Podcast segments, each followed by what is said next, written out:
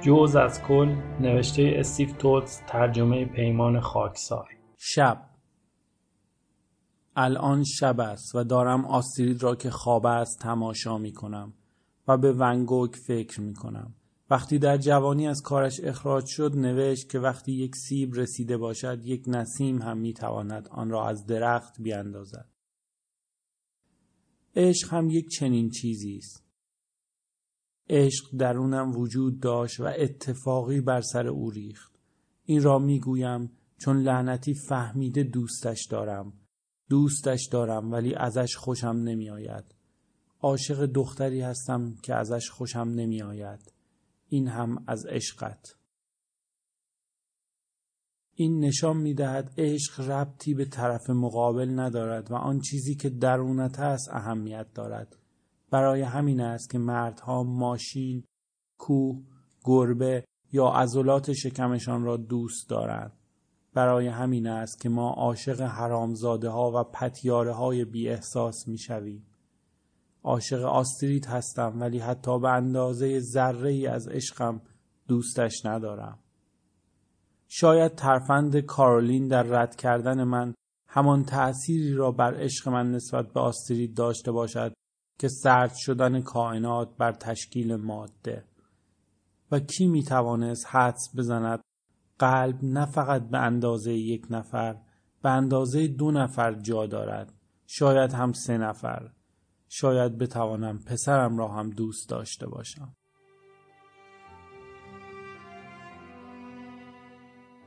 پایان. این پایان است. همه چیز به شکلی غیر قابل برگشت تغییر کرد. آخرین تغییر بزرگ. زندگی دیگر به شکل قبل بر نخواهد گشت. خیلی عادی شروع شد. در کتاب فروشی شکسپیر و دوستان بودم و داشتم کتابی دست دوم ورق می زدم که یک نفر گفت سلام سلین. صدایی آشنا زشتی آشنا. هاسکی آلاسکایی بدو آمد طرفم و چند سانتیمتری صورتم ایستاد.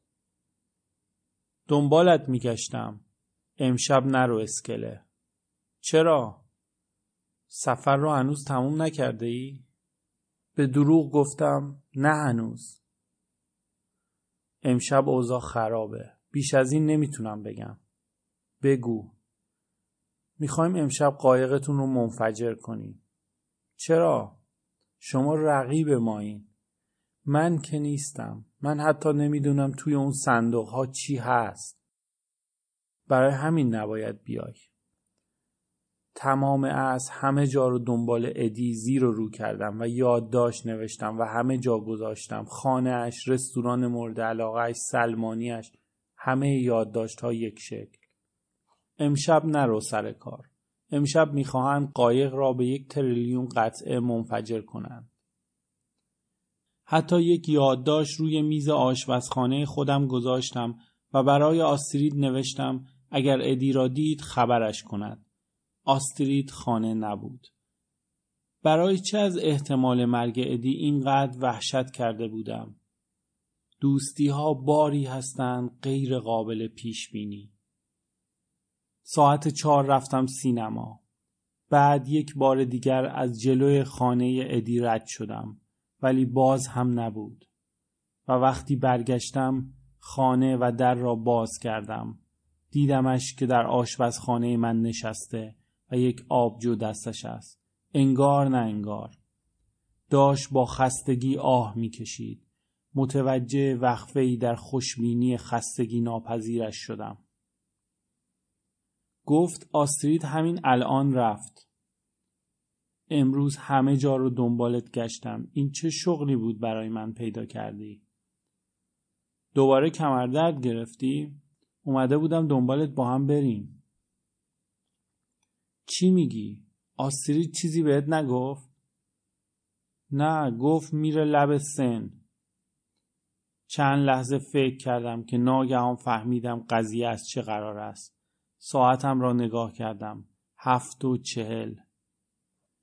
بچه را گذاشتم پیش ادی و از خانه آمدم بیرون و در پیاده رو خیس پوشیده از عرق یخ بسته دویدم. تلو تلو خوران خودم را به سن مقتدر رساندم. چه فکری در سر دارد؟ لرزان میدویدم پایم به سان زربان قلب بر پیاده رو فرود می آمد. می خواهد چه کار کند. دویدم و ناگهان دیگر تنها نبودم. شرم مردی که ناگهان درک می کند حق ناشناسی کرده همراه هم شد و بنابراین ستایی دویدیم. من و شرم و ناسپاسی همراه هم مثل سه سایه سه مرد که جلوتر از ما می دویدند. می‌دانم چه فکری در سر دارد. نفسم بریده بود. ریه هایم نیمه پر هستند یا نیمه خالی. نمی‌دانم با اشتهایم چه کنم. آسترید حریسانه دوستم داشت و من در جواب عشقش فقط از سر بیمیلی مزمزه می کردم. فکر می کردم تا سرحد امکان حقیرم. هستم ولی اشتباه می کردم چون باز هم پیش چشمان خودم آب رفتم. می‌دانم می‌خواهد چه کار کند. ناگهان بالا سرم دیدمش. چیزی کوچک در لباس سیاه در استخر نور لامپ های خیابان قوطه می‌خورد و زیگزاگ می‌رفت. پیکری همانند بید که از نظرم پیدا و پنهان می‌شد. البته که دیوانه است. می‌دانم. می‌دانم می‌خواهد خودش را به روش ویژه‌ای که همیشه دنبالش بود بکشد. دارد برای رسیدن به مقصودش میدود. طبیعی است. هیچ کس برای مرگ سرخوشانه قدم نمی‌زند. آدم مرگ را معطل نمی کند. وقتش را تلف نمی کند. گمش کردم و بعد دوباره دیدمش که در امتداد سن میدوید. نور چراغهای خیابان بر سطح رود منعکس می‌شد. قایق ما پت پت کنان نزدیک می‌شد. آلاسکایی را دیدم که پشت دیواری پنهان شده بود. با یک دستش نارنجکی را گرفته بود و با دست دیگرش به من اشاره می کرد دور شوم. قایق پهلو گرفت و بچه های ما آن را به اسکله بستند. سه مرد عرب دوان دوان آمدند. تفنگ و نارنجک به دست. آسترید پرید توی قایق. سرش داد زدند ولی گوش نکرد. قاتل ها نمی دانستند باید چه کنند. نمی‌خواستند یک آدم عادی را بکشند. کسی بابتش پول نمی‌داد. در قایق بود و حاضر نبود تکان بخورد. یکی از مردها مرا دید. شلیک کرد و من پشت دیواری سنگی پنهان شدم. صدای آژیر. با هم با فریادهایی از ته حلق مشاوره کردند. دیگر زمانی نمانده بود. یا حالا یا هیچ وقت. به آسرید نگاه کردم. صورتش کوچک و بیرنگ و آماده مرگ. جوری اخم کرده بود انگار فکر می کرد انفجار قایق چیزی در حد و اندازه ترکیدن یک بادکنک است. جیغ زدم آسترید بیا از اون تو بیرون. نگاه هم کرد و لبخندی زد که به شیوایی به من گفت زندگی شوربختانش رو به اتمام است. یک بدرود در آن لبخند بود. خداحافظی نبود. یک ثانیه بعد قایق با یک سری انفجارهای کوچک به هوا رفت. درست مثل جعبه پیشنهادات تری. آسترید در میانش. تکه هایش همه سو روی ساحل داخل سن. اگر شن هم بود نمی‌توانست اینقدر پراکنده شود. مردم هاج و واج نگاه می‌کردند. از تماشای تراژدی من وحشتناک هیجان زده بودند.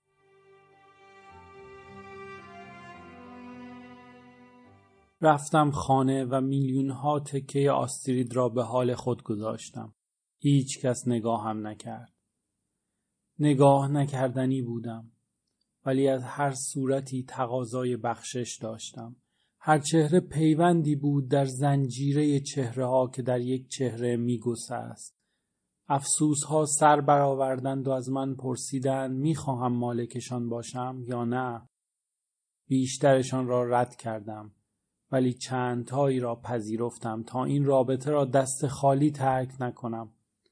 هرگز تصورش را هم نمی کردم که پایان رابطه عاشقانه ما انفجار و تکه تکه شدن آسترید باشد. مجازن منظورم است شاید. هیچ وقت تصور نمی کردم واقعا به ترکت. مرگ پر از قافلگیری است. زیر تاق ایستادم و فکر کردم بچه. حالا من تنها پرستار بودم. من نفرین شده و ناپاک با روحی شبیه عضو قطع شده بدن یک سرباز وسط میدان جنگ. برای اولین بار فکر کردم شاید باید برگردم استرالیا. ناگهان و بدون دلیل دلم برای هموطنان آفتاب سوختم تنگ شد. در آپارتمان همه جا بوی آسترید به ادی گفتم برود خانه و بعد رفتم سراغ بچه که خواب بود نمی‌دانست سر و دستها و صورت مادرش هر کدام یک جا افتادن تنها من و این بچه که شکلک در می آورد. بیدار شد و یا به خاطر گرسنگی یا بابت خشم اگزیستانسیالیستی جیغ کشید. باید چه کار کنم؟ فکر نکنم در یخچال سینه داشته باشم. یک جعبه شیر باز کردم و برایش یک فنجان ریختم و سرازیر کردم توی دهانش. بیوه شدم. یک نامه به آینه دستشویی چسبیده بود. می‌دانم پدر بودن تا چه حد برایت دلهره آور است. فقط باید دوستش داشته باشی. سعی نکن از آسیب دور نگهش داری. دوستش داشته باش. این تنها کاری است که باید بکنی. خیلی ساده انگارانه فکر کردم یادداشت را تا کنم. حالا می‌دیدم که تمام مدت بی این که حتی خودش بداند نقشش همین بوده. این بچه را به دنیا بیاورد و خودش را خلاص کند. آسترید مرده هرگز نشناختمش حتی نمی‌دانم خبر داشت که عاشقش بودم یا نه رفتم طبقه بالا و چند تکه لباس انداختم توی ساک و برگشتم اتاق و بچه را نگاه کردم. این وظیفه جدیدم است. نگاه کردم به این بچه. بچه من بچه بیچاره جسپر جسپر بیچاره. ببخشید ببخشید ببخشید که چه فرداهای وحشتناکی با هم خواهیم داشت. چه اقبال غیر منصفانه ای باعث شد روح تو به بدن پسر من حلول کند. پسرم پدرت از کار افتاده تنهای عشق است. به تو یاد خواهم داد. چطور با چشم بسته معنای تمام چهره های سردرگم را درک کنی؟ و اینکه هرگاه کسی گفت نسل تو چطور چهره در هم کنی؟ به تو یاد می دهم از دشمنانت شیطان نسازی و وقتی گله آدم ها به قصد بلعیدنت آمدن خودت را بدمزه ترین خوردنی روی زمین نشان بدهی. به تو یاد می دهم با دهان بسته فریاد بزنی. و شادی بدزدی و تنها شادی حقیقی آواز خواندن برای خود با صدای گرفته است و دخترها به تو خواهم آموخ هرگز نباید در یک رستوران خالی غذا بخوری و نباید وقتی احتمال باران هست پنجره های قلبت را باز کنی و وقتی عضوی لازم قطع می شود بر جایش نشانه قطع شدن باقی می ماند. به تو یاد خواهم داد چطور بفهمی چیزی از کف رفته؟ ما خواهیم رفت برمیگردیم خانه به استرالیا و به تو یاد خواهم داد. اگر یک وقتی چیزی قافل گیرت کرد اینقدر زنده میمانی که دوباره بررسی کنی. هرگز نمی‌توانی از چنین چیزی کاملا مطمئن باشی.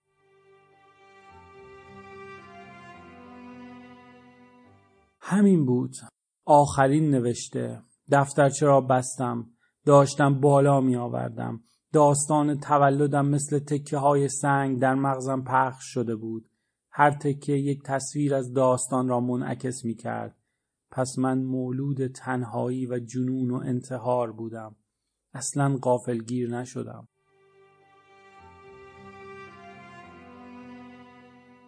سال بعد صبح روز تولد مادرم داشتم لباس می پوشیدم که پدرم آمد اتاقم. پسر جان امروز دوباره هفدهم میه. خب داری میری ناهار بگیری؟ برنامه های دیگه ای دارم. امروز تولد مادرته. می‌دونم. نمیای بریم سر قبرش؟ اون قبر نیست یه سوراخه.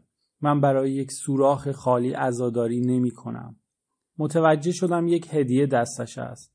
گفت یک چیزی براش گرفتم کار خوبی کردی نمی‌خوای بازش کنی؟ گفتم دیرم شده و او را با هدیه غمگین و بی هدفش تنها گذاشتم. به جایش رفتم بندر و کشتی ها را نگاه کردم. در این یک سالی که گذشت به رغم میلم به تمام چیزهایی که در دفترچه پدرم نوشته شده بود فکر کردم. هیچ نوشته ای اینجوری در مغزم حک نشده. حقه های ای که ذهنم در هنر فراموشی بلده است اینجا کار کرد ندارد. تک تک کلمات وحشتناک در خاطرم مانده. تمام روز ایستادم و کشتی ها را تماشا کردم. یا سرم را پایین آوردم و به صخره ها و به پوشش براق و چربی که روی آب شناور بود نگاه کردم. مدت ها همانجا ماندم. آنقدر ماندم که ماه بالا آمد و پرده ستارگان بر آسمان کشیده شد و نور پل هاربر از میان تاریکی پیدا شد. تمام کشتی ها آرام بر سطح آب بالا و پایین می رفتند. روحم جاه طلب است و مزدور میلش برای شناخت خود. دفترچه پدرم این هدف را ناکام گذاشت و داستان مادرم همه چیز را نسبت به زمانی که هیچ چیز از او نمی‌دانستم مرموزتر و پیچیده تر کرد. فهمیده بودم مادرم احتمالا دیوانه بود و از کشوری نامشخص. به جز این تحقیقاتم فقط به سوالات بیشتر منجر می شد. اگر بخواهم درباره پدرم حرف بزنم اصلا تعجب نکردم از اینکه بی اندازه ناخواسته بودم. تنها چیز قاطعی که درباره مادرم فهمیدم این بود که به دنیا آوردن من آخرین قلم فهرست بایدهای زندگیش بوده و وقتی انجامش داده و خیالش راحت شده به خودش اجازه داده بمیرد. من به دنیا آمده بودم تا موانع سر راه مرگش را کنار بزند. سردم شد. کمی لرزیدم. ریتم کائنات با سر تکان دادن کشتی ها هماهنگ بود.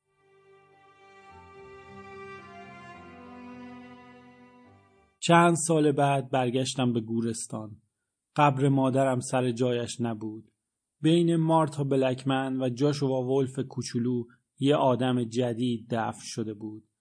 اسمش فرانسیس پرلمن بود. موقع مرگ 47 سالش بوده.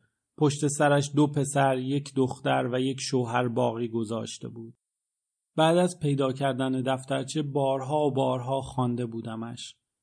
آزارنده ترین عنصر آن دفترچه کوچک نفرت انگیز تأکید پدرم بر این قضیه بود که شاید من تناسق زود هنگام او باشم. اینکه من پدرم بودم. یعنی چه؟ یعنی اینکه پدرم جایی در اعماق وجودش از این وحشت دارد که خود مختاری من برابر است با مرگ خودش؟ وقتی قبر فرانسیس پرلمن را نگاه می کردم این فکر در سرم بود. روی قبر گل تازه بود. این دیگر عشقی از شکل افتاده یا تابوتی خالی نبود. به پدرم فکر کردم. اینکه یکی از ما میزبان بود و دیگری انگل و نمی توانستم بفهمم کدام یک میزبانیم و کدام یک انگل. به نظرم می آمد محال است جفتمان زنده بمانیم. به نظرم روزی بالاخره یک کداممان باید می رفتیم. ردخور نداشت. به نظرم قرار بود برای اثبات برتری روحمان با هم بجنگیم. به نظرم می رسید حاضر بودم پدرم را بکشم تا خودم زنده بمانم. افکار مور مور کننده ای بود ولی در قبرستان بودم خب.